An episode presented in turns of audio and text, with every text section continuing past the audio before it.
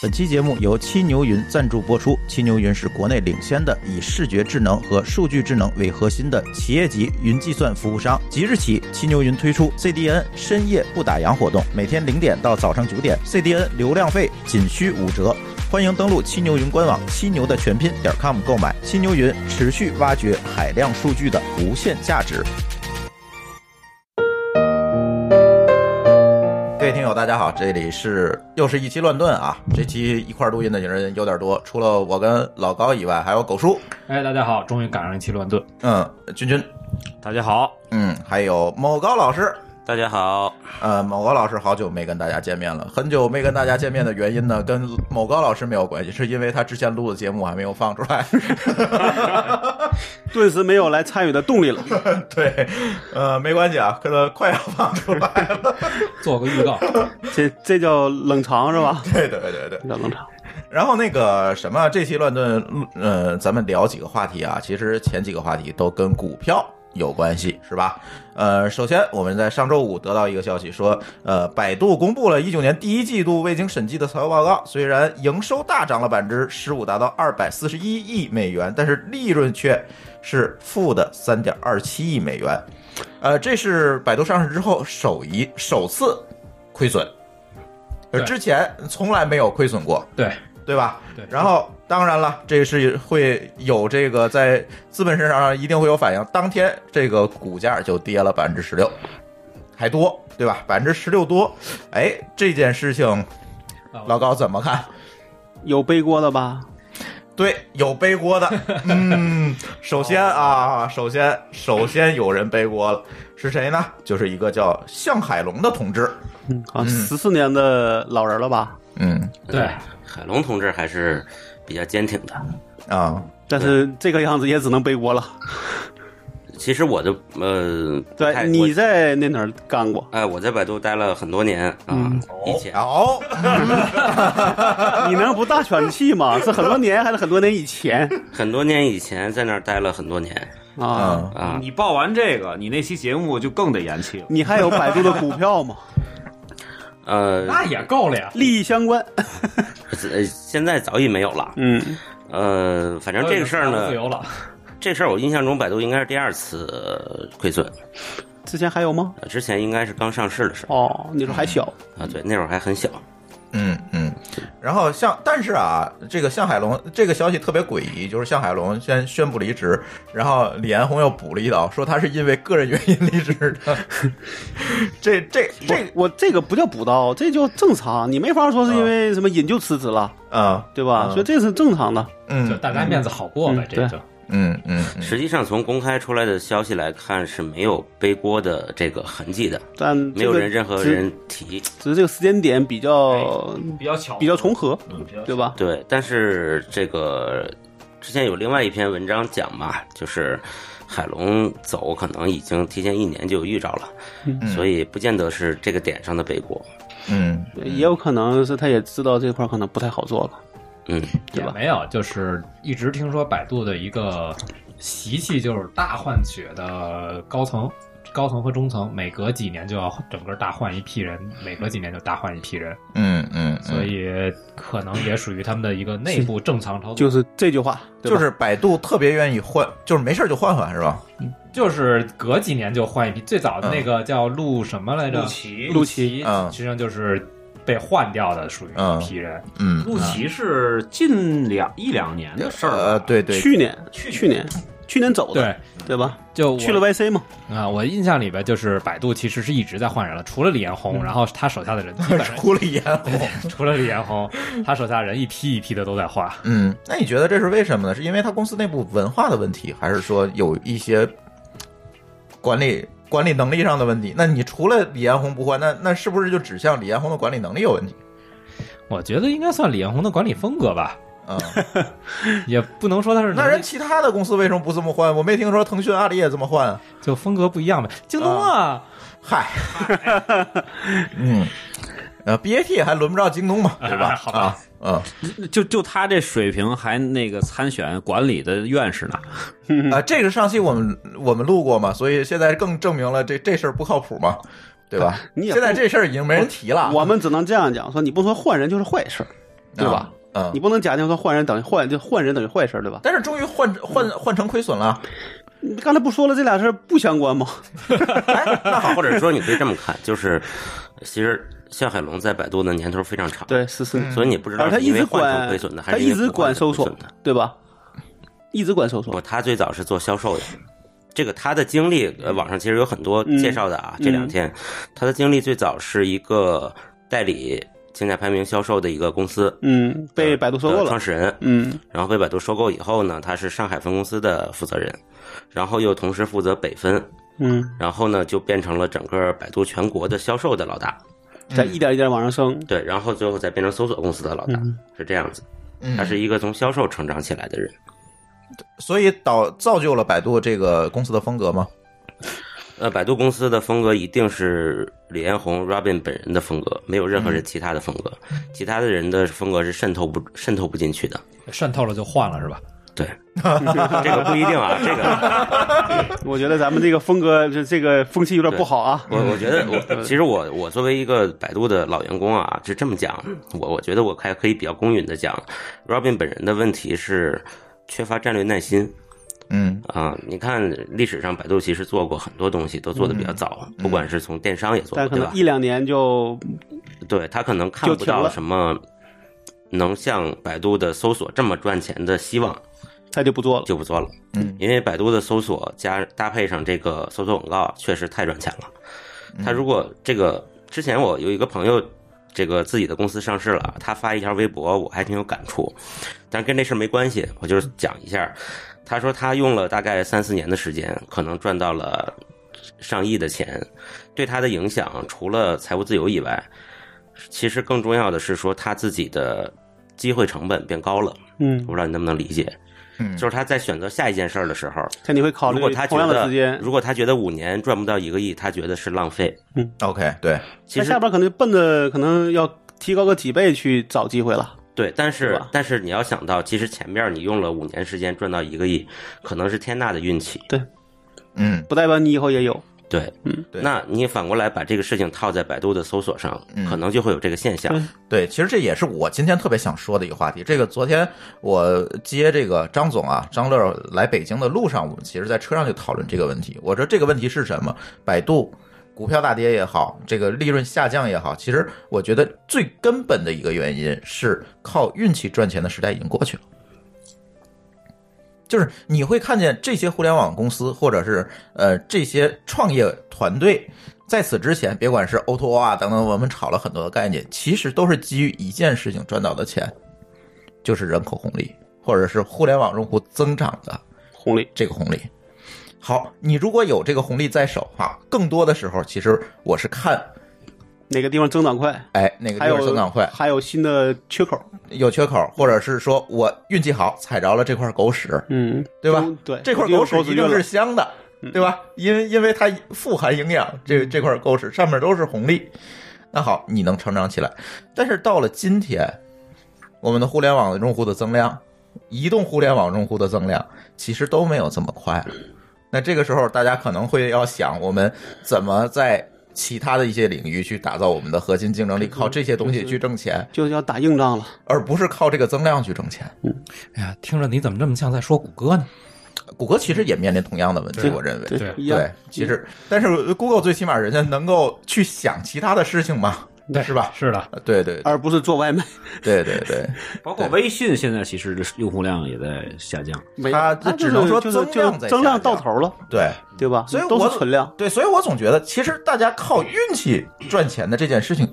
你总有个天花板，总有个头嘛，总有天花板。对吧？总有个头。但是我觉得百度这件事情就是典型的一个已经到了天花案板。例，因为你想，它其实就是靠流量挣钱嘛，本质上来讲，嗯，其实，呃，如果说 PAT 的话，嗯，大家起步的时候都是靠运气。都是靠运气。但是 AAT 呢，好处是他除了他把这个靠运气赚到的钱以后，他做了后边很多个成功的布台阶局儿，，对嗯对，有一很二多成功三的，台阶儿再往上走。对飞轮效应。对，但是百度就一直在靠运气嘛，嗯，就是他这个运气比那几个大，对，运气成分大，在盈利的这一件事情里，运气成分更占的更大一或者些。是说他挣钱更容易，比那两个更容易一些。对，其实这那就变但成了那负担两了个，你理论上讲，他们赚钱不难，但是他把这个做成了之后，他的门槛更高，对吧？对，这就像垒台阶儿，对，你垒高了，对你垒高了，你做起来了，你的台阶也比别人高得多。对虽然百度这个没有，可能大家说大家都在抢搜索的这个市场，也最后看了，其实百度没有那么那么好抢，但是我觉得他那个亏损很大情况可能是在买流量，否则他为什么会亏那么多钱？嗯，对吧但是其实这个也解释了另外一个大家看不透的一件事情，就是为什么这个卖假药的广告被大家打成这样，百度还是放弃不了他们。对，因为这个利益太大了。对，是不是可以这么解理解？我觉得亏损看，我是觉得应该他买流量的成本太高了，他没获过去。取流量成本太高。这次亏损我记得是说销售成本提高了一倍，那是啊，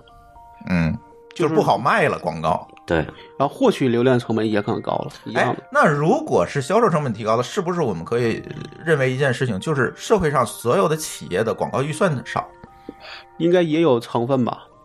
嗯，就是大家不愿意在推广和宣传上做过多的投入，尤其是在这个无目的买流量这件事情上做过多的投入。对，我记得它应该是有两个有大幅度增长的，一个是，呃，我印象不深了，可能是流量成本，还有一个是销售成本。那嗯这俩就其是实这两件事儿是是非常可怕的一件事儿。一个是你就这个，一个是往外花的钱多了，一个是你的毛利变低了嘛，对吧？嗯，对，所以导致这个亏损了。嗯，那这还挺有意思，因为我记着谷歌最近一次财报反而是说的销售成本变低了。因为它没啥竞争对手啊。但是国内的情况，它是一堆人在抢它的流量，我今哎天还也抢也抢，我今天还收到一个推销电话是头条的，推销它的广告哎位。嗯那谷歌也在受着 Facebook 什么的，也是也很有，包括亚马逊也有很严重的这种广告抢位的事情啊。嗯，但那个可能还跟品类有关。但是问题是，其实这件事是很好解决。你投放 AdWords 和投放百度的广告，你分别操作一遍，你就知道为什么它的成本高。好吧，哇我有一张信用卡，我就可以在 Google 上投投放广告，我不需要经过它的任何客服人完员。全自助，对，因为它技术这个这个后台做的是非常好的，我什么能投，什么不能投，我应该以什么样的格式投，它做的是非常好的。但是百度系统你可以试一下，百度对据如说果没有销售人员的介入和帮助，你是干不了了这件事情。啊，还有一个可怕的传嗯说，就是你一旦投了广告，好，你以后就没有免费流量了。对，没错，好吧，对。这个，所以在这些层面上，就是说它本身的服务成本和销售成本是非常非常高，都需要真人来跟你对接。所以谷歌没有销售人员，其实就是本身没有销售人员，反而是对自己因为人是最贵的嘛，对对人肯定是最贵的，是所以是不是百度为下一步为了扭亏变成自助投放？这个还真不一定，这个可能和中国国情有关系。嗯中国的企业主，如果你的像老高这样的乙方嗯，没有真人在的话，可能百分之八十都会都不会考虑你，那至于我其实省百分之二十的费用了，那就收入降低百分之八十哦。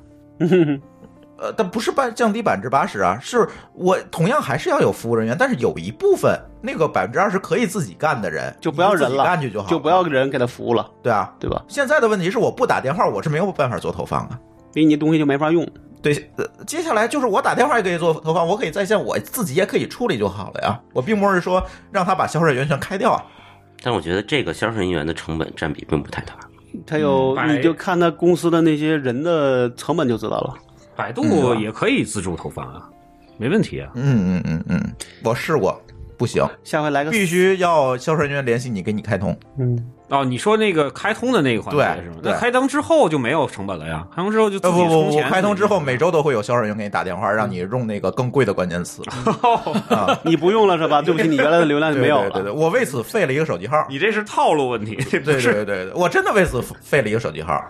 对，其实我觉得是这样，就是之前我们我在传统企业也嗯待过一段时间，就是其实百度的很多的客户嗯都是在这个传统行业多一些，嗯，就反而在是互联网行业还有这是个高科技是行业是还反而会少。是对，这个我所以说承认它其实有可能是是跟这个全国的这个整体经济的这个这就是个啊整体的 IT 运用水平。对，它一般都是做一个广告预算，比如说嗯我一年一个亿，然后我分给百度多少多少多少钱。对。对，对花在百度上多但少钱，是结果我的这一个亿变成一千万了，那嗯自然就少很多了。占比就变低了嘛。对对对对对，对，这个我觉得可能百度的这个亏损还是有挺多深层次原因。我觉得一方面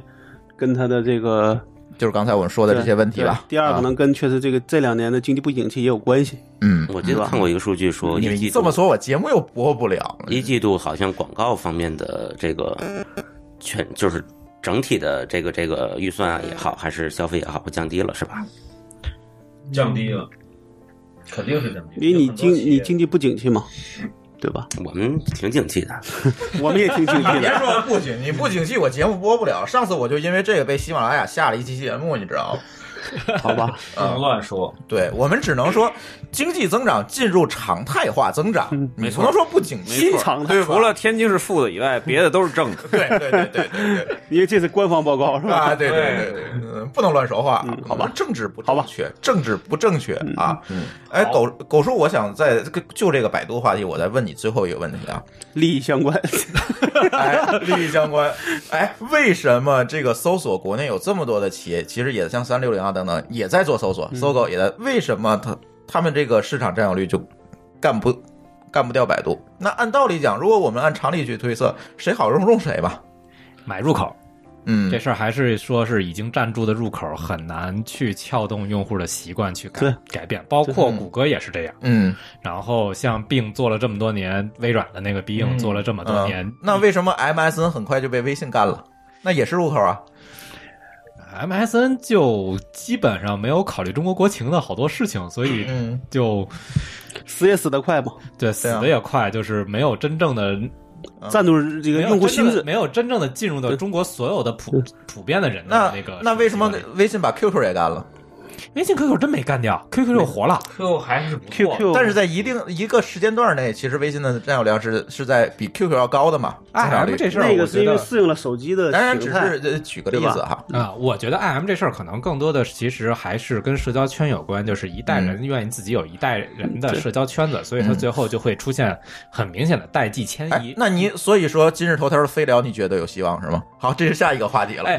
哎，我我是真觉得现在在这个时间点上，可能真有一个 IM 该出来了，其实我也是这么想，但是是谁我就不知道了，嗯嗯就看谁能把是谁这个能踩中这狗屎？对是谁能踩着这儿的就对不知道了。但是我觉得是该有一个新的 IM 出来了。哎，那就是接下来下一个话题，就是今日头条在昨天哈，我们录音的前一天发布了这个他自己又又又一个 IM 软件叫飞聊，但是之前他们做过多闪，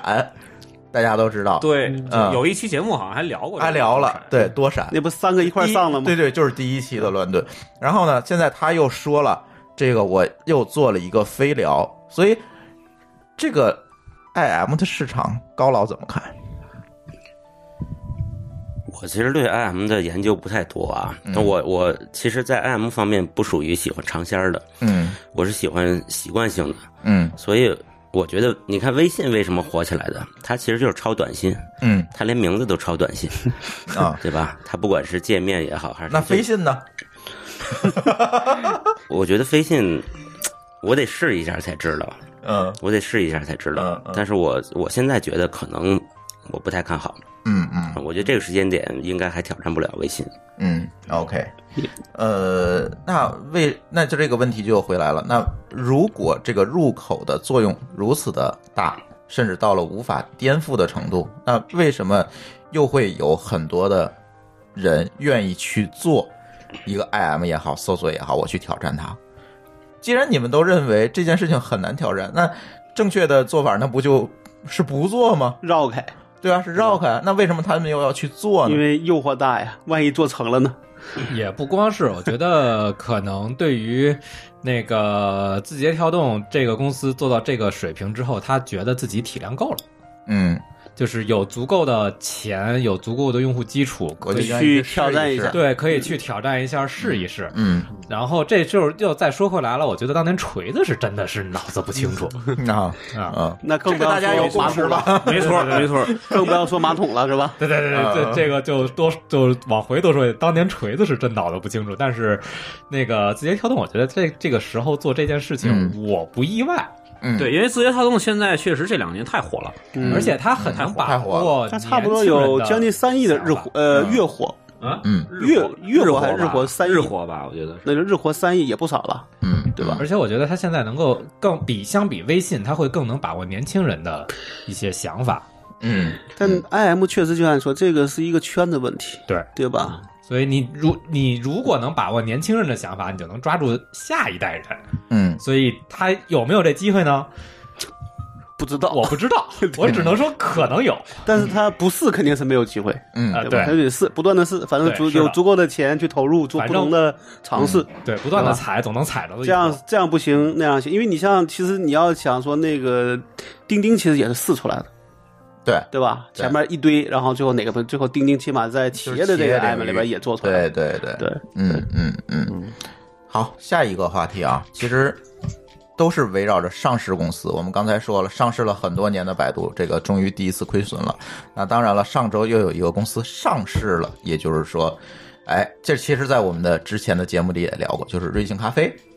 上市了，在嗯呃，我们录这期节目的上一周，就是上周五上市的，刚刚有一个交易日，嗯第二个交易日现在还没有开启，嗯呃，其实瑞幸这件事情，当时我们去聊这期节目的时候，其实我我我们的观点和态度，我不记得是怎么样子的了。嗯说的好就是它不仅仅做咖啡，对，说的是他不仅仅有做咖啡，他可能会有更多的计划。呃，但是他从从他上市这件事情，从头一天的表现，我总觉得他可能会要比像之前上市什么小米啊、美团啊要好得多，是吧？大家还有期望。这个看是看上去还有期待值。但你这样想，它还是算四十亿美金，所以还有涨的空间。嗯，你要是是几百亿了，可能再涨就不太好涨了。嗯，对吧嗯？嗯，但是印象当中，这也是从成立到上市这个时间最快最了吧短的一个公司， 没错，两十八个月，十八个月是吧？两年，嗯，两年嗯非常快。就是自从我从电梯里看见它的广告到上市，可能也就是一年多。上周有一篇专门写这个事儿的这个文章，嗯就是很快就十万加了，嗯嗯，就是说那个创始人是原来是什么什么什么。这个就是一堆做了这一一堆堆上市公司马后炮的嗯人，又做了一个上市公司。嗯，对，然后你就会发现，其实那个呃，最近一年多吧，好像嗯上市的企业都是被上市的，啊，对，被资本就是他推着走，对，推着走，他他那他发现那个再不上，可能就扛不过去了。走，或者有对赌，那对他也啊算吧，他也算。他也算呀，对呀、对是他也算呀他也。包括那个谁，沪江是被没上市，嗯。就是也就是没上不去，去对上不，去嗯这这就比较比较悲催了，对。嗯嗯，但是我对这件事情，就是对瑞幸这件事情，我有一个可能跟我朋友圈里绝大多数人不太一样的观点，就是很多人觉得瑞幸是一个资本催熟的东西，或者叫第二个 OFO，或者叫呃，或者是给它贴一标签儿，咖啡比星巴克难喝，是吧？是难喝，嗯大大家都喝过吗？在座的喝过一回喝过呀喝过一回，现在我我跟舒淇基本上就不选择星巴克了。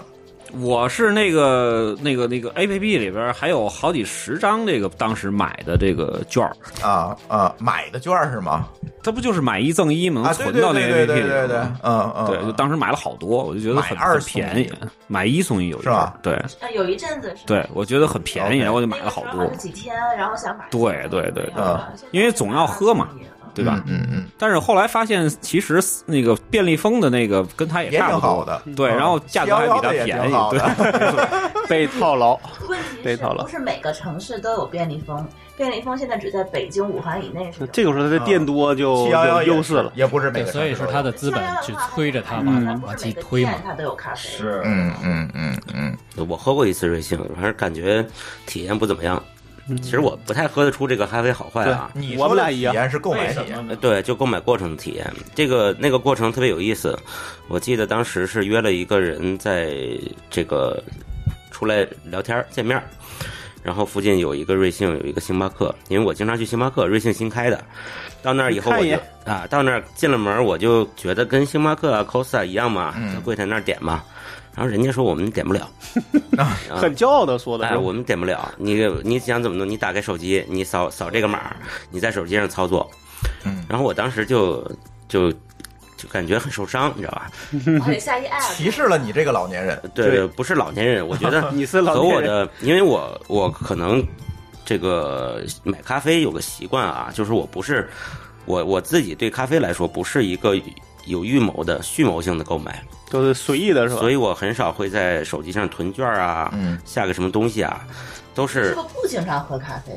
他找你要不是那么频繁。哎对你一天喝几杯，或者几天喝一杯？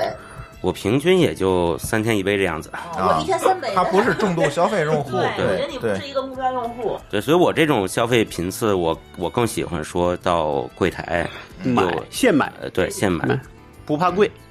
因为我觉得如果我这种我这种现买的行为到瑞幸，反而会更花更多的时间。嗯嗯，我刚才不就想问你们，是不是他让你在那门外等着，然后收你五块钱快递费，给你送到门外边 去？送到叫沙刷发单是吧？刷单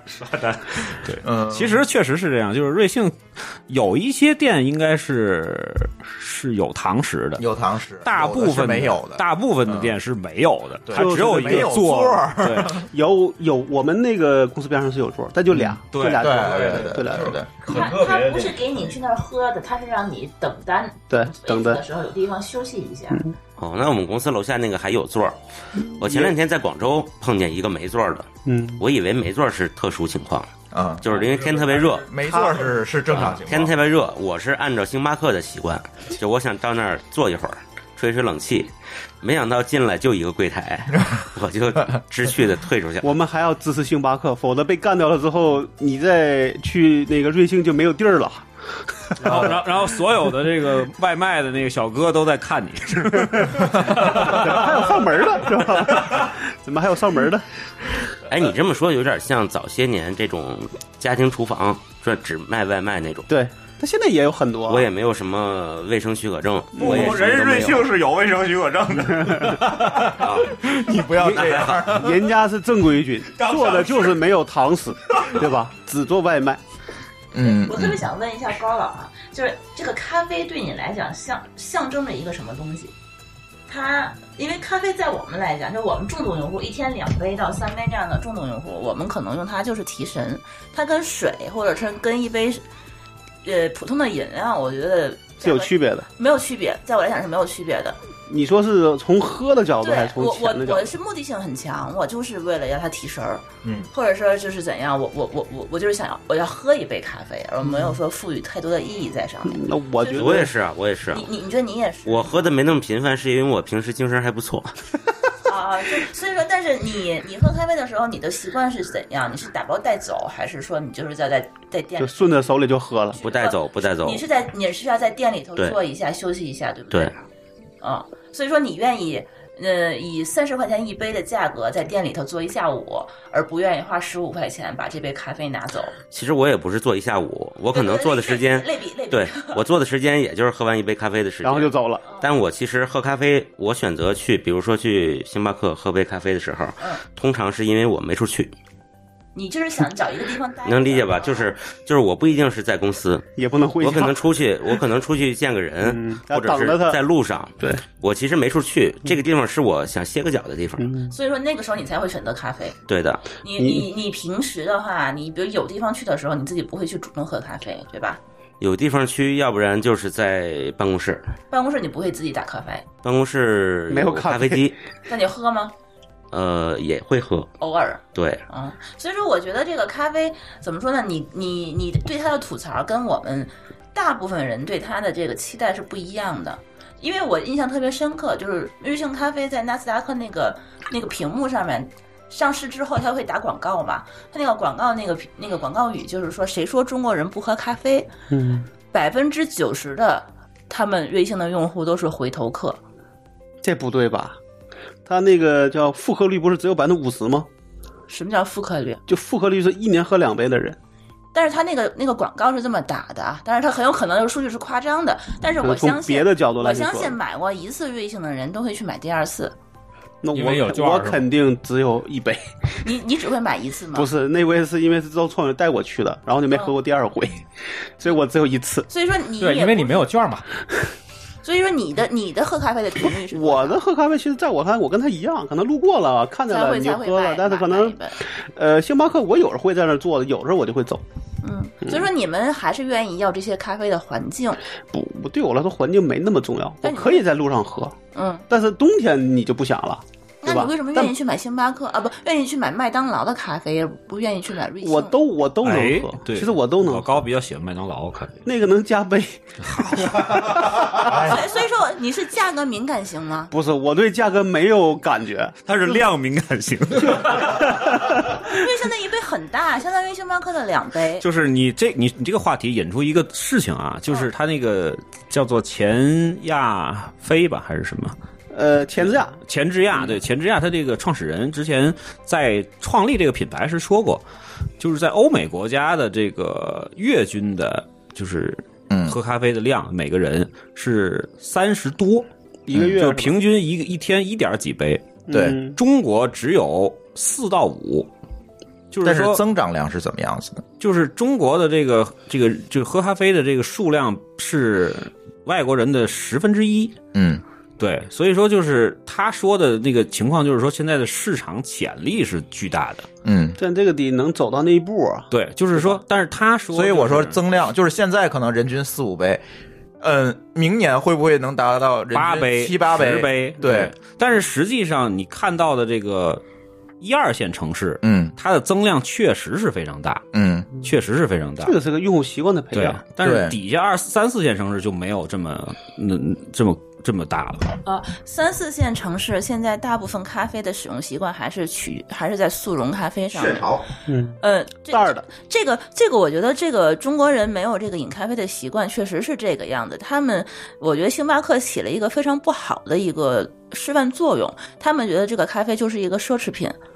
是一个小资的东西。那最早不应该是上岛吗？对他那上岛一杯五十，当时，嗯而且而且你你一提喝咖啡，我就是要约着闺蜜是吧，或者这人谈事儿，就就是吹着小空调，小资的那个类那种型感觉，我坐在那儿，然后我拿点甜点、下午茶，然后就一杯咖啡，然后去谈事情。这个时候，其实对真正的就是国际上他们别人喝咖啡的习惯，其实并不是这个样子。所以说，他们当时嗯咖啡很贵嘛，大家愿意买单，也是说，那我就是就是我买这个环境。对，买你的服务，买你的但这个我这我个自这己种觉得那个时候是他们做开关只能做成这样，你做成一个十块钱一杯的也不会有人买，那也呃有可能是那个对时候大家并不接受这个东西，对看，，所以但只是能往贵里做。对，对吧所以说你只能打这个高大上的路线，嗯但其实是这个东西成本其实非常非常低，对跟我们的豆浆的成本其实是差不多的， 对吧？豆国外浆啊的豆浆，对它唯一可比比那贵一点的，就是因为它那个杯子是个是个防烫的杯子嘛，嗯所以它的成本会稍微高一些。其实，其实我觉得现在大部分中国用户的喝咖啡的习惯已经越来越接近于这个海外用户了，就是跟嗯啊海外喝咖啡跟中国喝豆浆差不多了。是那种感觉了。是和美国的那中国没有一个豆浆品牌啊。 啊？ 有欧洲用户不满了，不是，那可是中国没有个豆浆品牌啊？你九不能阳说啊不是，就是就是，永和豆浆，永永 和但永啊和好像是不是也没有那么多的永和的豆浆机店？对，它定位就不是这个，所以它都这是定位对是食品，就是当对饭对吃。对对，所以这件事情说回来，就是我我我特别同意老高刚才说的，就是说当时在星巴克进入中国市场的时候，它必须把自己拉高，对，否则你的毛利不够否则你找不着你的用户，对找不着你的客户，其实这是个问题。 这就跟当年麦当劳、肯德基进来嗯没也是错贵的一样，都没对办法必我胜觉得客这个对是星巴克的必胜对成吧功，嗯，这可能对其他人是个问题，对但是是对星巴克来说是成功的。是的，那些用户也很满意。我倒昨觉天得听到一个星巴克的例子啊，嗯这个想起星巴克来，就是可以聊一下。嗯就是现在我们知道这个实体商业都不太好，嗯在大的 shopping mall 里边，又来了，新常态，在大的 shopping mall 里边，其实这个这个店铺是有洗牌的，嗯，就是要会换，对吧？这个洗牌的方向会集中到大的连锁品牌上。嗯就是说，如果你现在开一饭店，嗯，很有特色的，嗯那可能第二年租金给你涨两倍，说你要不然搬走，要不然你就交钱。嗯，然后会谁会搬来呢？可能是像海底捞、像星巴克会嗯搬来，嗯他们的租金还很便宜。嗯，他你知道愿意现让他在来啊。现在星巴克入驻一个新的 shopping mall 是什么样的条件？我听说啊，嗯不一定是真的，但是反正我听的是这样，就是第一个，所有的店铺装修是要 shopping mall 出钱；嗯我靠，真牛！第二个是要减免一定时长的房租；嗯第三个，shopping mall 要跟和星巴克签订协议，保证每年的流水。嗯，那那这到多这少这他妈怎么签订协议？你星巴克卖不出去， 还有就是说中国是吗不就是说这个你这个你这个 shopping mall 本身的客流量不够，对哦，你达不到我的流水我就搬走。嗯你这个装修你自己掏钱，我不管。嗯嗯嗯，而且现在是据说还有一个协议，就是说这个 mall 里面不能有瑞幸。厉害，哎，这个我就是那个老高现在天津那个办公地点，然后家了楼下不就有有有一个星巴克吗？对我知道同时也有一个瑞幸，然后瑞幸在这个星巴克对面另外一个楼里，他就进不去，嗯，就是这个原因。对，那我其实也听过那个刚才高老说的这个事儿，嗯就是因为某峰的一个就是挺高的职位的一个说这个事儿，就是很多的新的商业建筑，他都会免费的邀请星巴克，给了无数的这种因为他优必利诱。嗯他觉得这个就像对他来说高一个品牌对就的像背高老书一那样个什么，他那个跟星巴克签完了协议之后，马上就会让那个谁拿着类似于复印件或者照片的是找瑞幸去是吧？不是瑞幸，不是他找找其无他的数的商其对他的商户。你这就看背星巴书克嘛来了，对，然后你嗯们现在赶紧挑地儿，嗯嗯，不挑地儿，别的商户就他行就是了生态就的枢纽，就把把星巴克入驻这个事儿当成一个就广告嗯投入，就市场费用，嗯嗯反正市场费用我来们来家做。属于那个就是天津地铁三号线，就是最靠最靠端点。最最后一个那个站终点站对终点站，他那边的那个商场，他给星巴克留了一个最好的位置，最好的位什么程度呢？就是说在主入口临街最大的店面嗯给了星巴克，不，这个事儿其实还好，这个事儿就是因为人家毕竟人家有流自带流量嘛，对对，他主要是这个这个这个还负责装修，这个有点过。是有点 过。嗯最近我家里附近的这个一个比较大的一个 shopping mall 的地区啊，这个就是经常，尤其是最近一年，就是今年在去年下半年，经常发生这种事儿，就是原来有一些本地的，就是只有独此一家店的这种小嗯小小商铺，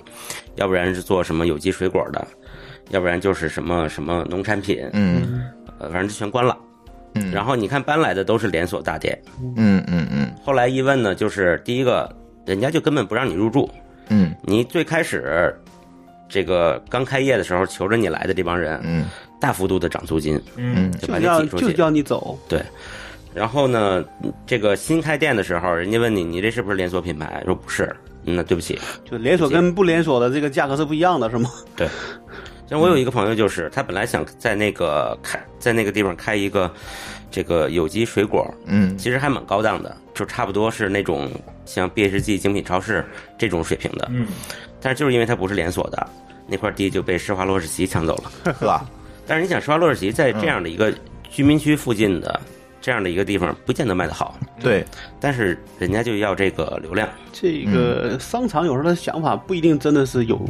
对于这些购买人是有用的。嗯，我觉得咱们把话题拉回来啊，还说瑞幸，对瑞幸这件事情，我觉得就是刚才老高说的这个，呃，星巴克当年的这个策略，跟星巴呃跟这个瑞幸今它天俩的策定位略就不一样，就不一样呃。啊但是不如不是嗯是星巴克国内定位跟国哎对对对对国外定位对是不一样的。对嗯，对，其实星大巴家都是克去过美国的人哈，，对星巴克在美国它就是个有瑞幸，我们去过星巴克的首家店在西雅图，嗯哎啊这就那个那家店可是没有座儿的。所以其实我个人来看啊，我还挺看好他的，你说瑞那个对瑞幸我还挺对看好，他。啊其实我也非常看好我瑞幸。我不是说关心它股票涨跌，嗯我是觉得这个生意还能往下做。嗯哎但对，因为你比我如说啊，我给举个例子，就我我我我媳妇儿，嗯就是每给她点一次瑞幸，嗯然后她就说太难喝了，嗯，这个星巴克的那个沫儿都比它好喝。哎，你试那倒不至于哎，你你试一下我这个方法，我干过这个缺德事儿，嗯，我弄拿一个星巴克的杯子，我弄了一个星巴克的杯子，给它哦倒装进一去下瑞幸，那你觉得是心理作用？妈然后对方喝不出来，啊喝不出来那个人每天骂街说：“妈的，对瑞幸太难喝了。太难喝了。星巴克好”， 然后然后我给他换个杯子，他就不说了。 就是证明这件事情在绝大多数人的嘴里其实是品不出来的。嗯对，然后就是，其实他说完难喝之后，他转过来可能就给我发一微信，你帮我点两杯瑞幸。嗯 但我就是我他还是觉我得我亲测啊，就是星巴克和瑞幸。咖啡我我喝不出来，就是嗯它那个具体的味道好喝，我我不知道。但它牛奶确实是有差异的。中国人大部分都乳糖不耐，然后喝那个星巴克的牛奶，我我一般都喝馥芮白，馥芮白牛奶是很厚的嘛，没事儿，有水加完热以后没事儿不。是，那你要喝但是美式的人，这怎么办？嗯，我我就是说，它那个牛奶啊，就是它嗯那个瑞幸的牛奶，我喝完了以后我会不舒服。星巴哦，克不是个牛奶的供应商做对做牛奶的一个商家吗？三元三元哎杯咖啡味儿的牛奶他们家牛奶是自己的呀，不是，就是它就是主卖牛奶的，所有的饮料都是牛奶为 主。是吗？呃，咖啡是呃是是咖啡是点牛缀奶的是风吧味哦哦，对，因为我那每瑞次幸啊也是，这样啊。我举手是因为我每次呃这个喝星巴克啊，我都喝美式，没事，确实很我难也，是其实很难喝。那为什么还点？呃，所以一到夏天呢，就喝冷 萃，好一点。你为什么不喝那个什么？嗯现在成星巴克星冰乐吐槽了。哦哦，对，那个瑞幸还有一个槽点，就刚才你说这个美式这个问题，它并不是所有的咖啡都有冰的。哦你们不知道你去那个后台看没看见过？它那个星星巴克啊，不那个星巴克那个咖啡，它真的是意式咖啡机，然后出来两个那个啊嗯呃 shot，然后往里一嗯怼，嗯然后再加奶，呃给你打嗯沫这种。那个星巴那个瑞幸，它真的是一个机器，上面有大概一排的键吧，点哪个咵出一杯，点哪个咵出一杯。真正的咖啡机嘛，对，啊你不懂咖啡机你完全没法改它。比如嗯说你再独独立再加一个 shot，加不了。你不什么其他的，比如你少糖，那不那不没行，戏，没就是点完摁完就完了对，。就完全是流水线嗯的。 然后它这个东西，我想说我要冰的奥瑞白，他管叫奥瑞白，其实就 fly white 是一个东西。嗯嗯他说做不了，姐姐，菜单上没这个选项。嗯，他们没有没有不是这办法跟做冰有什么关系吗？它就只能出出热的哦牛奶和那个咖啡。你嗯你你要，我们星巴克我嗯是可以做花儿的，对吧？我什么都可以往里头加，你可以自己自创。我说我要两个这个，两个那你个。的意思就是他那一一杯就满了，就再他放哦冰就对溢出来那了。个如果它是流水冰品线，对它冰品拿铁有冰品，这、是啊这样的话，它就要点一个冰拿铁的键，然后出多半杯的再往里加东西。哦，液体，然后你再再放加冰。如果你是一个奥瑞白，它只有热的，这个时候你再往里加冰就出来了。他喝一口不就行了吗？你要吗？你是说营你是说营业员喝一口吗？吗？ 气死了！拉回来，拉回来，拉回来，拉不许抬杠了，不许抬杠。所以我觉得，其实这个瑞幸打的其实是一个未来的不市场。我刚才啊我自己觉得说你们说看好，但是从现在讲，他这次上市才融了五五亿美40啊金，五五融了五五亿亿美金金，对市值四十亿，对，那这五亿美金能花多长时间？嗯是不是能撑撑到它后边再有一些新的变化？我觉得好像有点难，因为按他现在花钱的这个速度还是挺快的。嗯嗯，对吧嗯？嗯，而且那我那天跟那个我那个同事聊，就是他嗯就觉得说，你这些小时啊那些虽然可能毛利会高一些，嗯嗯，但你供应链也变长了，对吧？但是你它的配送也都更更复杂了。但是它店员的培训成本是非常低的，就是你只要会按钮就行了，嗯识字儿就可以，连识连识数都不需要，因为它不需要找不需要钱算。账你这个、啊你这么说的话，估计所有瑞幸的粉丝员工都把你取关了。你知道吗但是它就是这个这个情况，这样的话它才有利于它大规模复制。我都是用机器来解决问题嘛，对，对吧？我都是用从某个角度上这是有价值的，对。但是你要想喝一个说你想定制的，那就没戏。那你就去去星巴克嘛？对啊，那你而且他也没有把星巴星巴克还投资了他了嘛？克不是这个是他那个背后的股东，不是星巴瑞克瑞，那个那个 Seven Eleven 的咖啡跟瑞幸做出来是一样的，那机器一样。也是这么机器都做是一的样。对啊，所以说他们其实那个你能喝下来 Seven 就能喝进去这个 瑞幸我。觉得现在咱讨论不是口味问题啊，对吧？而是说这商业问题。嗯那现在那你想呢？就是说，如果咱们假设说，原来这些中国人嗯喝咖啡喝的少，嗯没这习惯。嗯好，你说你无论是星巴克还是这个瑞幸，培养了一堆人喝咖啡，那你觉得所谓这个低端咖啡会留住多少人？在他自己的这个平台上，还是说有的人的口味他进步了就会去选？ 你定义更好低端的咖啡是怎么定义？对，你首先怎么定义这个低端咖啡？我我我假设说这个自定义呢，咱讲说自定义，我就选自定一义像你不说算可以拉花啊这种，不算低对端吧？？对自定我觉得自定义是高端，对吧？低端因为我你起码们更费事了嘛大部。分都不支持自定义。我们界定自定义就是那个冲的速溶咖啡。哦我说的自定义就是他说的那种情况，说我可以往里加东西，加就是我很多说东西低。端是是那种速溶咖啡算低端，你连你胶囊咖啡都不算低端但咖现在啡。有在外边卖这种速溶咖啡的没有吧？所以我觉得这至少都是个咖啡机，我觉得啊，二十块钱以下成本一杯的咖啡就应该可以算低端了。十五， 那欧洲全是低端咖啡，对啊，对对对，这这这这三个欧，对，还有一点九九的，我记着。这个是有这个是属于低价咖啡，不能叫低端咖啡。我认为低端咖啡是那个速溶冲的那叫你低端咖看啡。跟我说的一样吧？对，泡的，所以首先我我我们要定义这件事情，什么叫低端咖啡？第二就是说，这种低价的咖啡在中国未来有没有这样一个消费市场？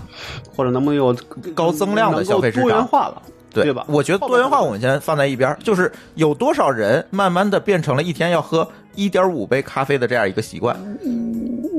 我觉得是有的，我觉得这个潜力是有的。有，对，我认为是有，所以我推回来这件事情。这些人就像我们一样，我可能现在如果我没有咖啡喝，不是在公司，不是在家里，那我可能首先就会选择，如果有瑞幸，我肯定会首先选择瑞幸，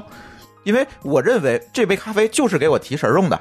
我不需要它的环境，我不需要它的自定义，我只是想喝一杯正常的咖啡而已。现做的，嗯，对，正常的咖啡不是冲的，对吧？也不是饮料瓶儿里的，我只想喝一杯正常的咖啡而已。那这个时候，我一定会选择瑞幸。我问问那个刚才说你说国外喝三十多杯，一个这三月呃，一嗯个月喝三十多杯，是指的都是这种星巴克类的，还是他自己也可以做的？就是连自己做的加一起，在一起，就是它有这样一个需求量，才会才会有这个基数，它才会有它的市场嘛。我说一下，就是我同事一般是一天两杯，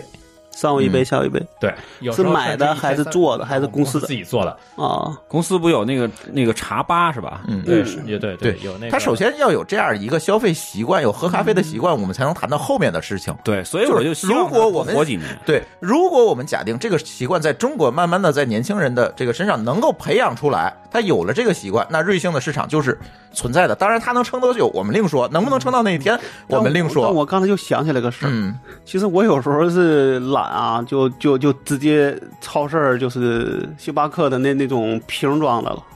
瓶装倒贵啊，反倒贵啊。我刚才说了，不是价格敏感性，你就想喝一杯，你干嘛？我就这么说，我找个店，我很麻烦。瓶装跟现磨有一个很明显的区别，就是它含糖。对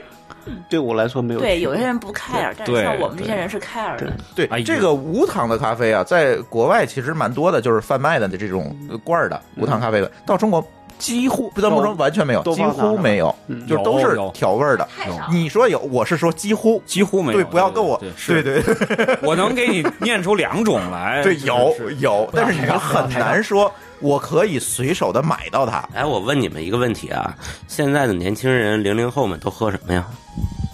喝 喜茶，一点点，对，都喝奶茶。喝瑞幸的有年轻人吗？有啊应，该有。有啊。有那么年轻的？我其实我我蹲瑞幸门口，我看过呀，过来买咖啡的基本都是九零后。但你这么我个说，人星巴克觉得里边有很多是年轻人啊，这你没这你不好说都但那是样。最起码说这是一个同等的东西吧，不是说年轻人都跑星巴克去了。但至少人家星巴克是挣钱的，那你是说瑞幸就是赔钱的吗？那现在他就是赔钱的，那未来呢？我不知道。但是星巴克去年也赔钱了，那是中国市场中销售收入也下人家降有了。全球市场啊，嗯，对对。吧那瑞幸也可以做全球市场，这不就是抬杠吗？对吧？他现在亏这么多钱，他才做你全球，他得们一你年得花们多少赶钱紧换下一个话题吧哎，老高有点进入状态了。哦，没有没有没有，够了。嗯好，OK，了，这个话题完了，我们只能说，再过两年看，嗯，不好说它后边会变成什么样你这么。说对，你买过瑞幸的人有多少用户是流失的？但他当时说的那个报告里边说，有多少人会愿意去买只有只有一半人买一杯以上，有复购，这叫没复有购没有，率。我知道的人只要是买了瑞幸，都在持续买瑞幸。我我认识的也是，对那我问一个问题啊，问一下狗叔，就是如果你咱们设想，如果瑞幸进入德国，它会是什么样一个 结果？我觉得他没戏，星巴克都对不太有戏。对对，就是我就想就想说这个问题，这个有一个文化的问题，就是对它本身就是遍地咖啡馆的一个地方。这类似皇太极进了天津。对，就是它也可以做呀，它也可以做不到遍地的咖啡馆。我想起但了，是但是你没有人家便宜，人遍地咖啡馆就是三欧的。我想起了两欧的我去成都，我问人家说这边你们吃海底捞吗？他们说海底捞是啥？而且人家三欧两欧的品质都很高，嗯，或者就是你喝不出来太大差别，对吧？那你就不觉得差好别了？差别还挺大的。你说你两三个都好是吗？就至少德国普遍的咖啡比国内的这些普遍的咖啡馆的咖啡都要好，不，我是说跟星巴克比，也比星巴克好。星巴克的整个咖啡豆的是偏苦的，那这是口味问问题了不。是口味问题，是它跟它烘焙的关系有关系，嗯因为它那的这就是口味问问题啊！不不不是呃就就跟它那那就个下一个话题吧。不要聊这个，老高，我觉得这不是一个销售人。老高太可怕了。 好，下一个话题其实有一些沉重啊，这也是我们今天早上刚刚得到的消息，因为，呃，我们可以认为，因为是贸易战的原因哈，华为被这个 Google 禁用了安卓系统的使用权。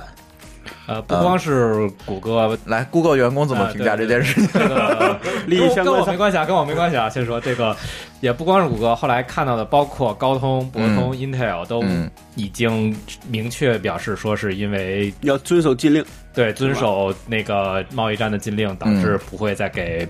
那个华为做任何的供应。嗯嗯然后那个谷歌这件事情呢，就是目前来看，就是谷歌的自己的商店啊和包括自己的一些个推送的服务是不再给华为做提供，但是本身安卓的因为本身是开源的，嗯所以是不受这个限制的。嗯，也开就是源项目说本身，啊，Google 服务框架那一块儿， Google 服务框因架为那一一块儿是是闭源的。是闭源的，包括它目的前应用，嗯，目前已经贩卖的手机，Google 还会再继续支持，但是新的手机不再提供支持。嗯嗯嗯，那其实跟那个网上流传的还有一些那个出入。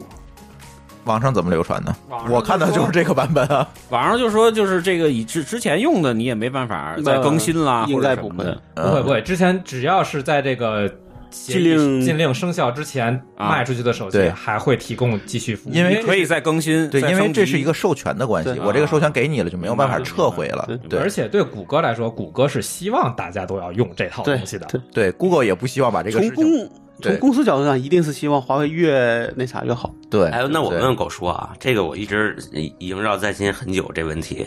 就是 Google 的 App 为什么非要装服务框架？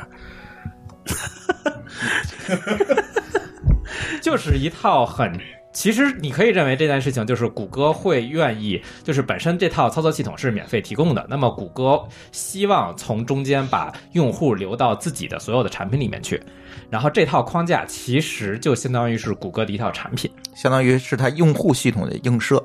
而且他希望说我可以用这套产品来给我的用户提供统一的一个体验，包括像可能国内这件事情享受不到，但是在国外，Google 现在已经是完完全全的一个统一推送，并没有说再自己做一套了，在自己做一套，还要在后台常驻这种事情，在国外已经很久以前就没有这件事情了。嗯所以他为了给自己的客户提供一套非常完整的体验，而且保证用户在安卓之间的迁移不会有特别大的变动，所以他需要给所有厂商做一套非常一致的一个平台。这套平台就是所谓的谷歌服务框架。同时，谷歌很重视一个安全问题，所以谷歌这几个版本一直在强调的事情就是希望。不管厂商是怎么在定制这个手机，他都希望在我需要推安全补丁的时候，我能够立刻给所有用户推下去，而不需要等厂商再适配再往下推。嗯，这就也是把是这个层分开了。对，嗯，对我在想，比如说国内的这些厂商用用安卓系统的，嗯，小米也好，华为也好，他们也一样要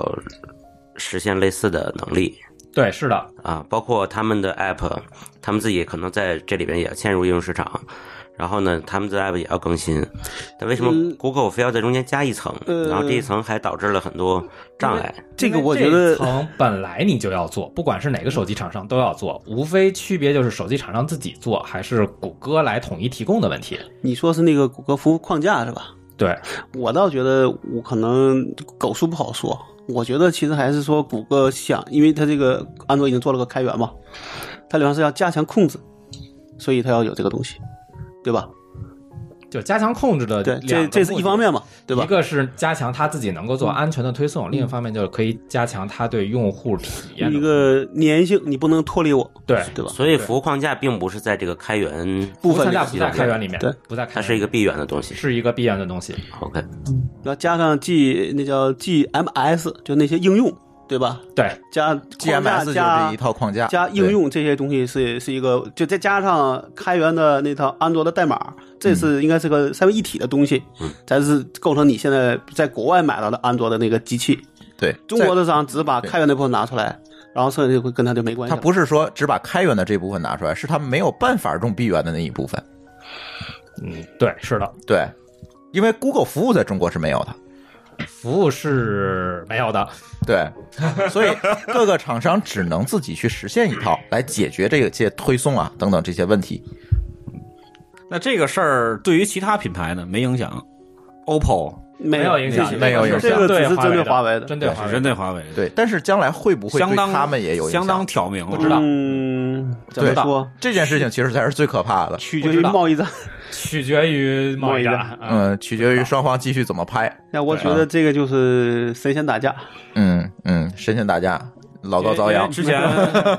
早上好像是网上就说说说这个会极大的影响华为的海外市场，对肯定的，肯定的，因为国内市场没有影响因，为中国用华为的人毕竟还是少，不，不国内是不很是多啊国内的是没有装这套谷歌框架的，是哦就用开源的就行。了。嗯所有明白的了手机厂商都自己重新做了一套，重新做了一套。嗯但是如果你要进到欧洲市场，你就必须得用，就必须要用，因主为要是什么非洲啊、什么南美啊等等这些对吧，只要中国欧外洲也有，中中欧中洲国也外很重要。嗯所以我那天突然想了，跟那些聊，我说能不能这样，我们拿这个东西做，然后我做一个第三方应用，然后那第三方中国的其实都这么干的，嗯直接拿一个下载、安装，器，安装器点一下、嗯就把你的框架和对这啊些应用都装一堆，这算不算违反协议？不违反，但这件事情你就给用户造成了一个很麻烦的，很麻烦的因为事情跟别人不一样嘛。对中国人多呀，不，这个说是这给是我们给说的是海海外用市场，就是就是对跑到海外市场给他们装呗，呃，这个其实是蛮难的一件事对是儿吧，这是蛮难的一件事而情。而且我觉得这个也有可能会算是违反禁令的一部分，应该目前来看是没因有为违不反是竞主争，要是叫授权，你没有授权，因为你可以说这份儿不是由不是我做的，的，不是我做，第三方开发的也。不是由华为提供的。对，用户那自你己装那你的。在里边儿就是不能有安装器的任何提醒，否则就会跟你有关，对吧？对，是的你只能是说我用户在这儿输个网输个网址，然后下一个东西回来装，对先把装装安装器装上，再从安装器里装框架装应用，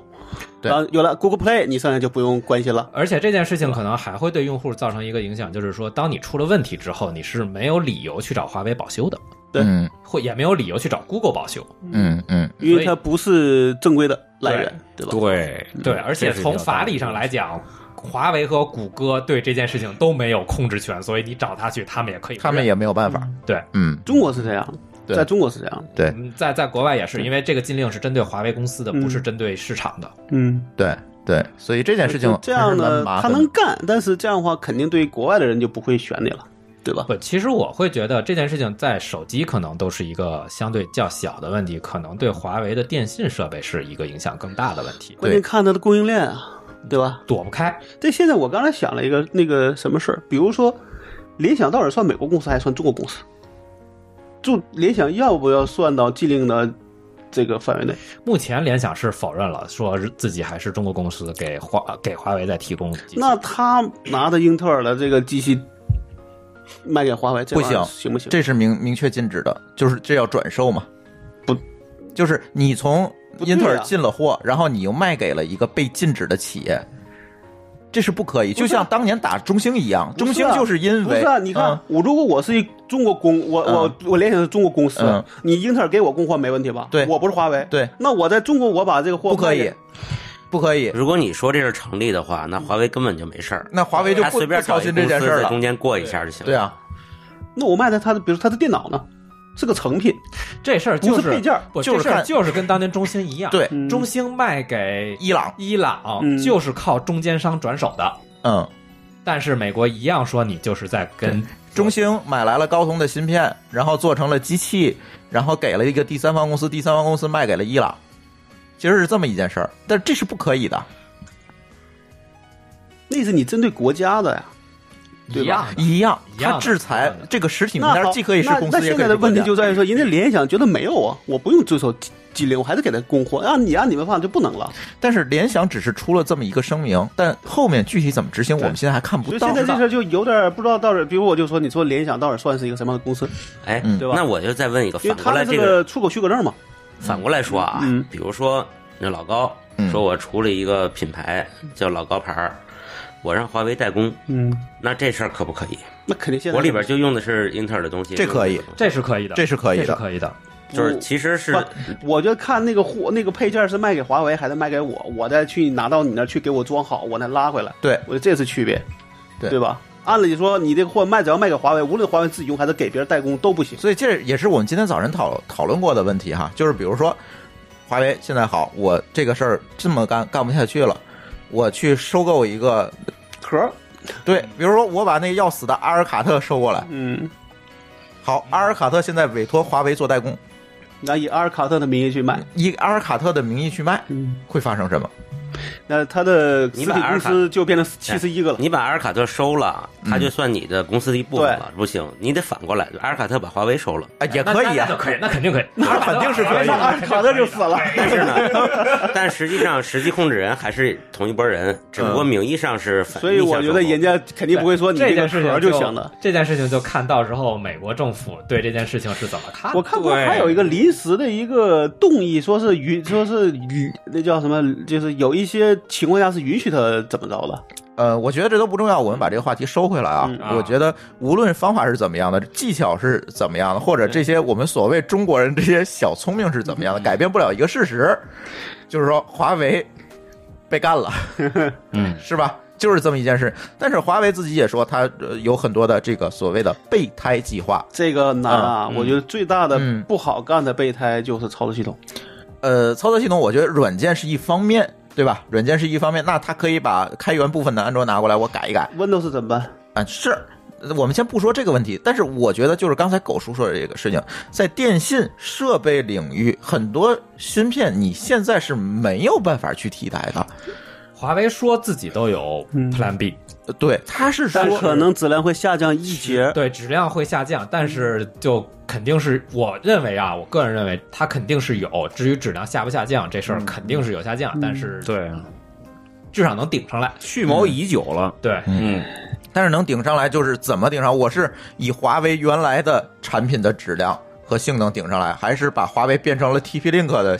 效果我顶上来？其实这个这个又是两回事，因为对如果你是变成 TP-Link，你就没有竞争力了，在整个的国际市场，你没有竞争力，那这个事情跟死了也没有什么区别 啊。现在我觉得现在像他嗯新开那个、那个电脑，就笔记本那个线，那就很那就很难了。微软都没法卖给他了。那装 Linux 呗，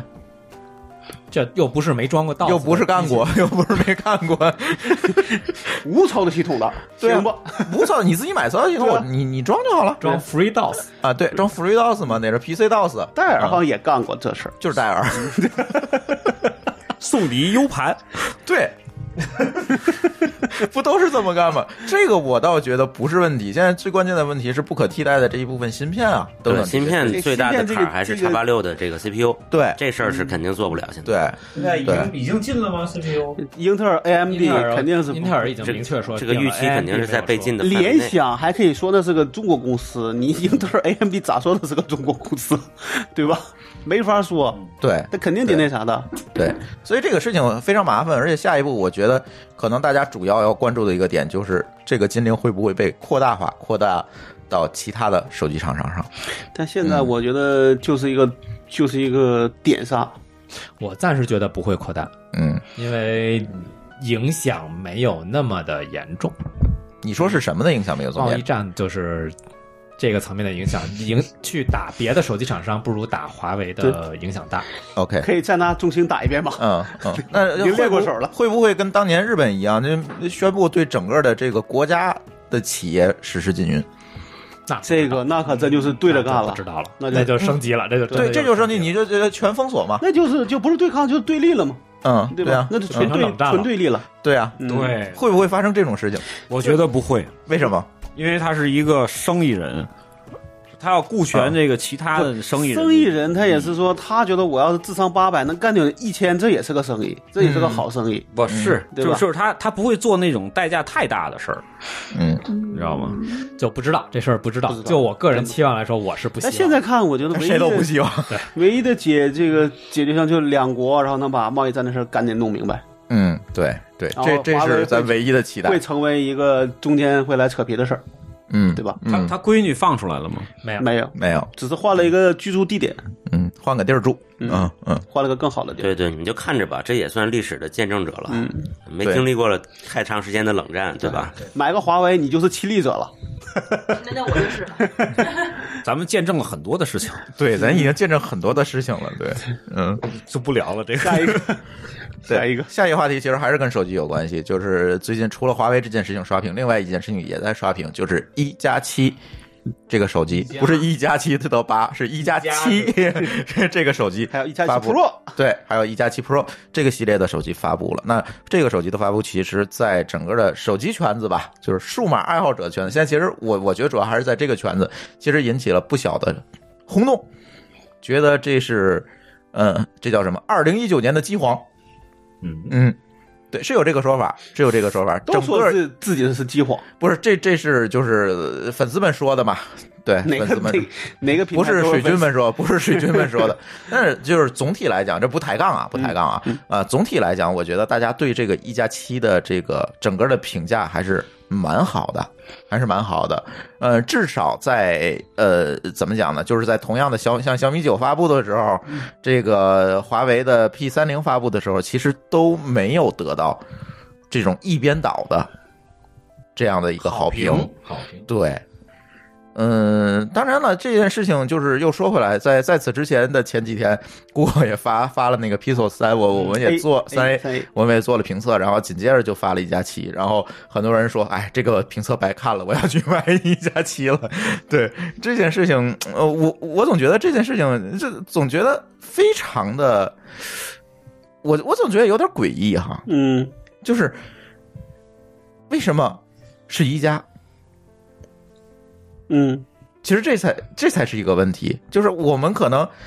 呃绝大多数人熟知的品牌，华为也好，嗯小米对吧？小米也好 OPPO、vivo， ，vivo 也好，嗯为什么不是他们，而突然冒出一个一加，把这件把这件事情做好了，或者是我们打引号的做好，因为我们真的还没有看见这个。量产或者是在市场上发布的真机是吧？咱还没有看到，只是在一些呃它的发布会上或者一些人的评测上面，我们看到了这样一个东西。所以说，哎，为什么是一加突然异军突起，做了这么样一件事情？你指七是吗？七，因为它前面有六个呢。 其实也不那呃算一 vivo 下面是有前面有十四个呢，对 P 三零前面还有二十九个，你们这帮人呢？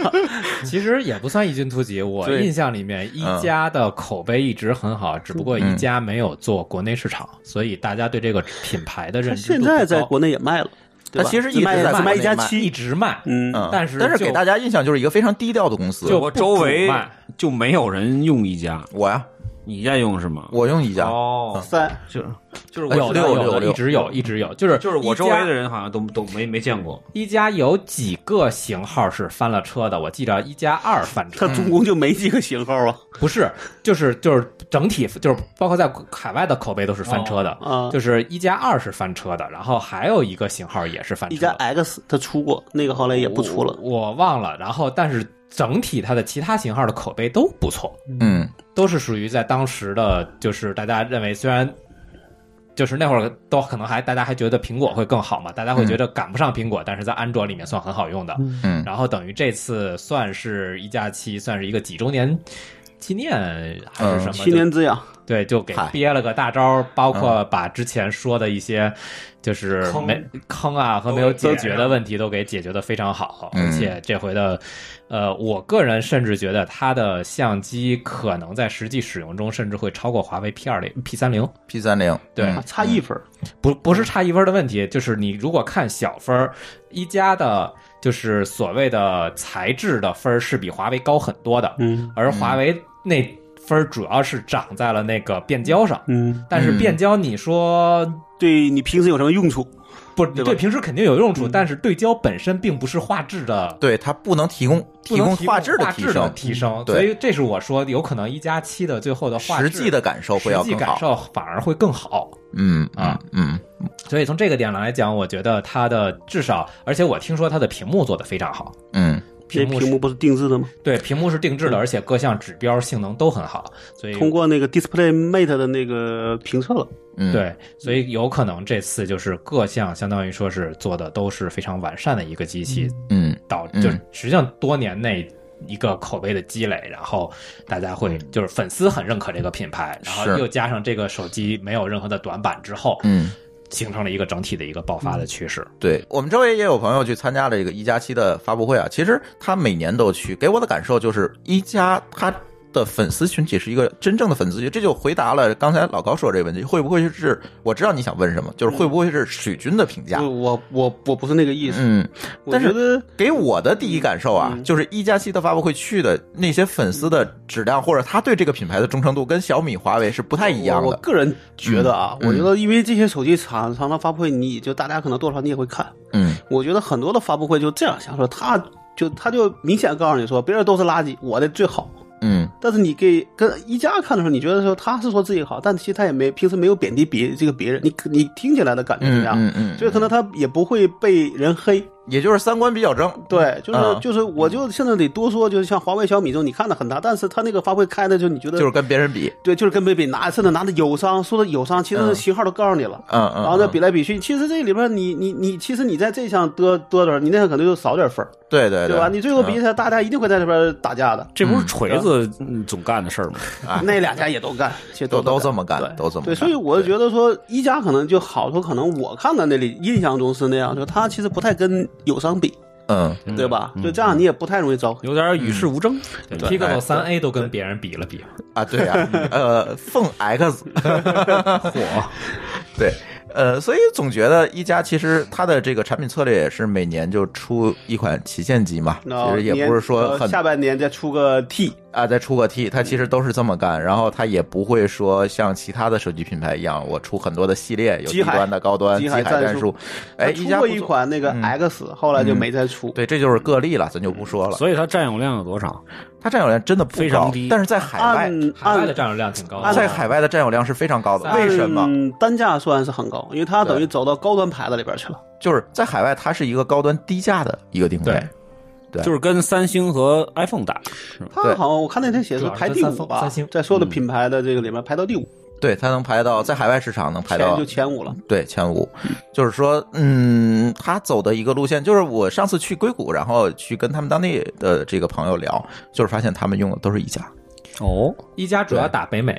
对，那对我我好像有印象，而且有印印对象，印度，印度嗯对啊对印度做的也非常好印。度第三好像，嗯，对排第二了。对，做的非常好。就是说，他一直是采取这样一个策略，而且从一加的这个任务呢，就是这个体验来讲，其实我觉得也是可圈可点的。如果我们去看国内的系统，嗯，MIUI 也好，华为的这个叫什么 E EMUI 也好 EMUI 对吧？它都对这个系统进行了非常深度的定制。这刚才我们又回到了刚才这个话题哈，就这么说吧，你用完华华这个小米跟华为，你觉得那那是是两个两个系统？，对。对，但是一加几乎没有对系统进行过大的所谓的魔改，嗯，就是它更遵循了原生原生系系统统嗯的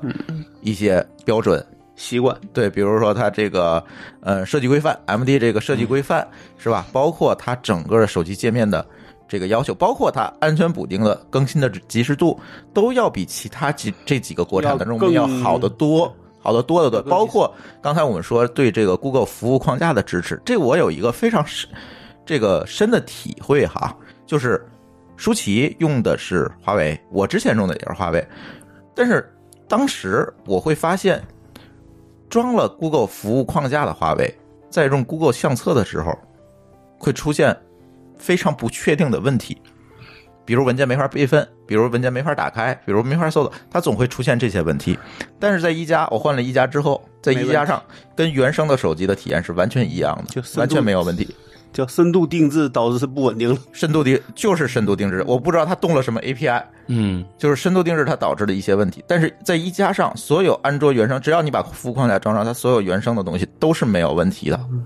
对，我觉得和它产品定位在国外有关，就是你对肯定是要对我去刚想说这事儿，优先去照顾原生的那个嗯体验，我倒觉得他是不是想就是说这个就是属于说非谷歌的手机中的第二选择，呃，我觉得是这样，对，对，我觉得是这样。因为而因为谷歌那个 Pixel 卖的也不便宜，它俩价格好像差不多。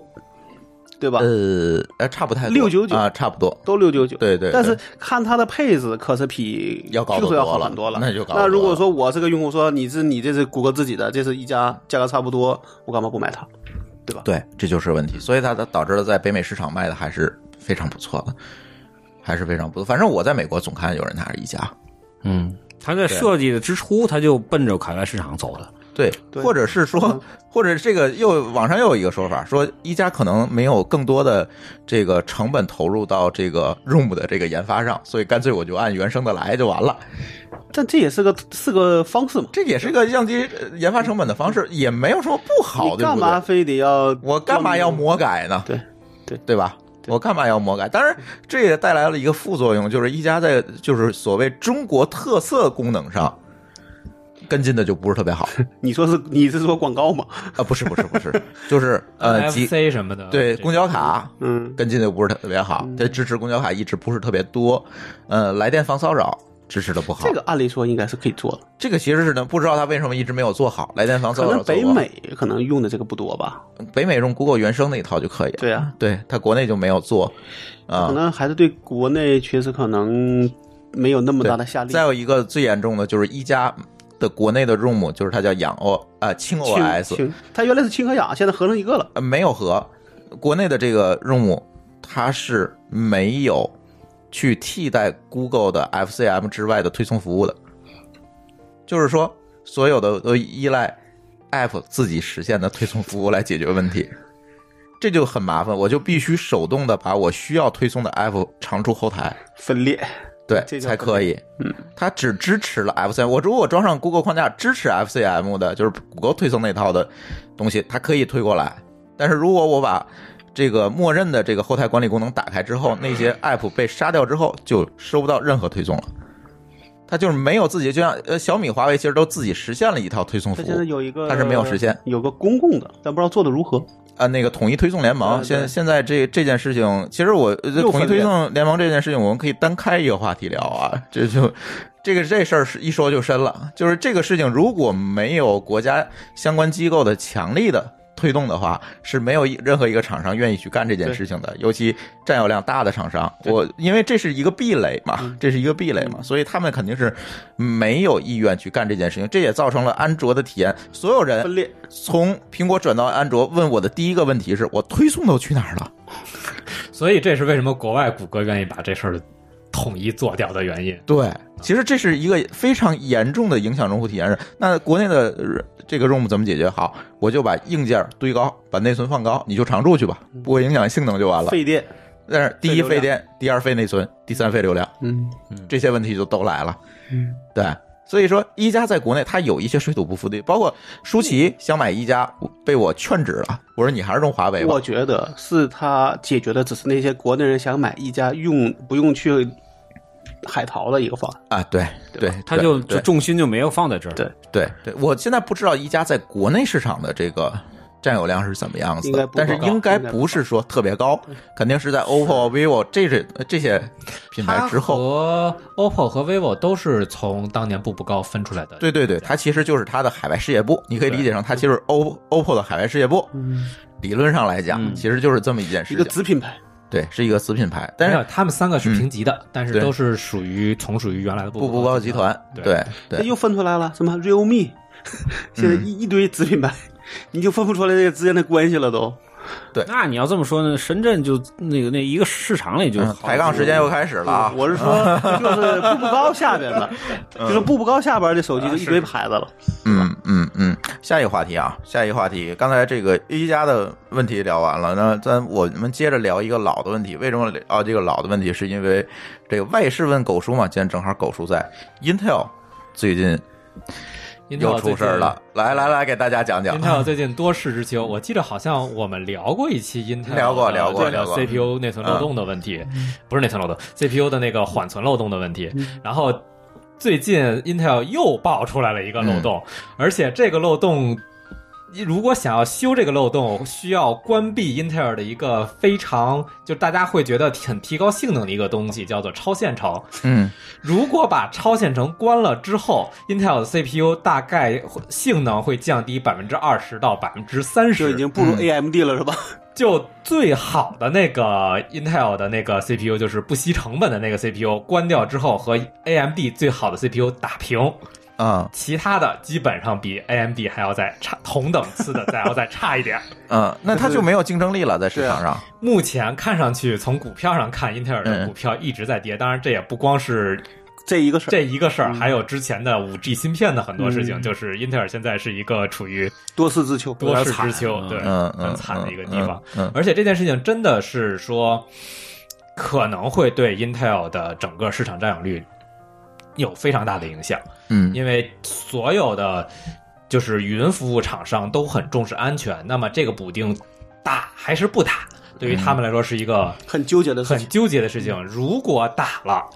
成本上真不如选 AMD；嗯如果不打，这出安全这事儿怎么办？算谁的输了算谁的？嗯嗯哎，嗯，我觉得这两个品牌啊，打架呀、就是伴随咱们的成长。伴随咱们成这一长代就是对对对，原来还有什么德克萨斯什么那些公司，后来就变成了 TI，对，原来后来就变成了英特尔跟 AMD 打对了无数年，我觉对得就是一直嗯对不对没有，AMD 其实一直活得很坚强，就是在 C CPU 从不是32说有一个说法，就是 Intel 为了不不陷入这个反垄断调查，所以故意让 AMD 活着嘛。没有没有没有，这事儿特别有意思在哪儿呢？就是 Intel 和 AMD 都想转从三十二位的 CPU 转六十四位 CPU，、嗯当时 Intel 出了一个安腾，嗯，大刀阔斧的提升性能，改变指令集，但是不兼容了，对，不兼容，市场不认。然后 AMD 就非常的出了个叉八六，就叉八六是六四嘛，叉八六六十四，然后对就变成了一个标准。最后，英特尔不得不向 AMD 买授权嗯买这个指令集。嗯嗯，这件事情你不能说这是英特尔为了 AMD 不 去支持它，这就是 AMD 自己为那了个。是马氏前提，嗯嗯 嗯。而且从我现在，所以那个所有的 Linux 发行版，它那六十四位叫 AMD 六四，对吧，是的，嗯，是的，这个指令集就叫 AMD 六十四。嗯，嗯然后到现在为止，其实 AMD 的 CPU 做的，从架构上来讲，这几年一直做的都挺好的，包括多核的几次多核的演进，都要比 Intel 直接 拿胶水儿拿。是吧胶水粘多核这件事情干的都 好。好，他现在又要干了，因为他那盒不够。然后，而且目前来看的话，可能 AMD 在设计 CPU 的时候会考虑到这些安全问题，嗯因为所有这几个安全问题对 AMD 的影响都没有，要么没有，要么很要么小没。有，要么要很小，都不如像英特尔这个过分激进的追求性能导致的这个安全问题特这么大。然后嗯目前来看，可能 AMD 可能会翻身，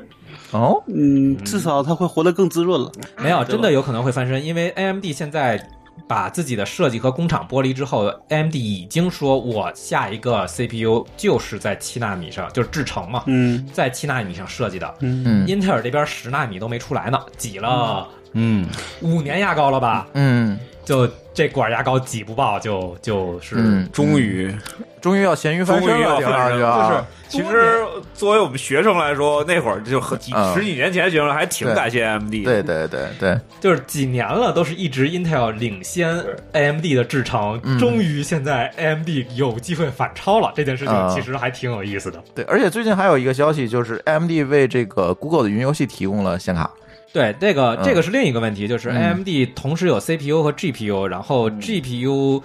另但是一大厂 Intel 是没有 GPU 的， Intel 也现在在做有也也在有做也一也直想有嗯做，一哎直想做，但是没有看见。二零二一年，呃嗨，这事儿喊了好几年了，就不要太信这件事情吧。英特尔嗯现在可能都没守顾这件事儿。嗯然后英特尔那个另一个显卡供应商是 NVIDIA，嗯刚想说这个，现在还啊有啊这个公司吗？有当然有当了，然有了好牛逼了，好不好？这公司现在可牛了，就是因为挖矿挖的是吧？啊对对不对对对，是它最早进入的就是用 GPU 做计算芯片，嗯然后它等于这个市场占领的非常大，以至于它可以去店大欺客，说我不给你们任何人做定制，你们一定要听我的，我怎么做你们怎么用。 嗯嗯这也是苹果到后来一直不采用 NVIDIA 显卡的原因，嗯原因是因为都太牛逼，就是恩维达说，只能我给你提供显卡驱动，你不能自己改。嗯，然后 AMD 特高兴，AMD 说：“你还帮我写驱动啊，太好 了！你你来写，我给你所有资料都给你。你自己玩去吧。”对，然后这也是就是 AMD 最后等于说是对，就是因为 NVIDIA 这种非常强硬的合作态嗯度，导致了所有这种对显卡有定制要求的客户都跑到 AMD 去跑到了。 AMD 去，包括现在的游戏机 PS 四对，包括现在的 Xbox，嗯，包括最新的 Google 的 Stadia 的这个云游戏服务，嗯都跑到了用的是 AMD 的那个显卡。嗯嗯，就是说它的可定式性更强，他愿意把自己的资料贡献全开放给对，嗯，而且包括 Linux 的驱动也是，对嗯也是他的做的好。对嗯 AMD 的驱动把自己的驱动全部开源了， ，OK，然后 NVIDIA 就是一直是一个闭源的，就是一个发那个编二辑进制好的，哦对对，对，还出过一次事情，把用户的硬盘全删了，嗯这显卡能把他妈的硬盘删了，我觉得这也挺奇怪 的。因为你要你要有你要装显卡驱动是需要高权限的，然后它有一个脚本写错了， R M 杠 F 跟目录是吧？我去，然后没踩过坑的工程师不是好工程师是 吧，没删过硬盘的。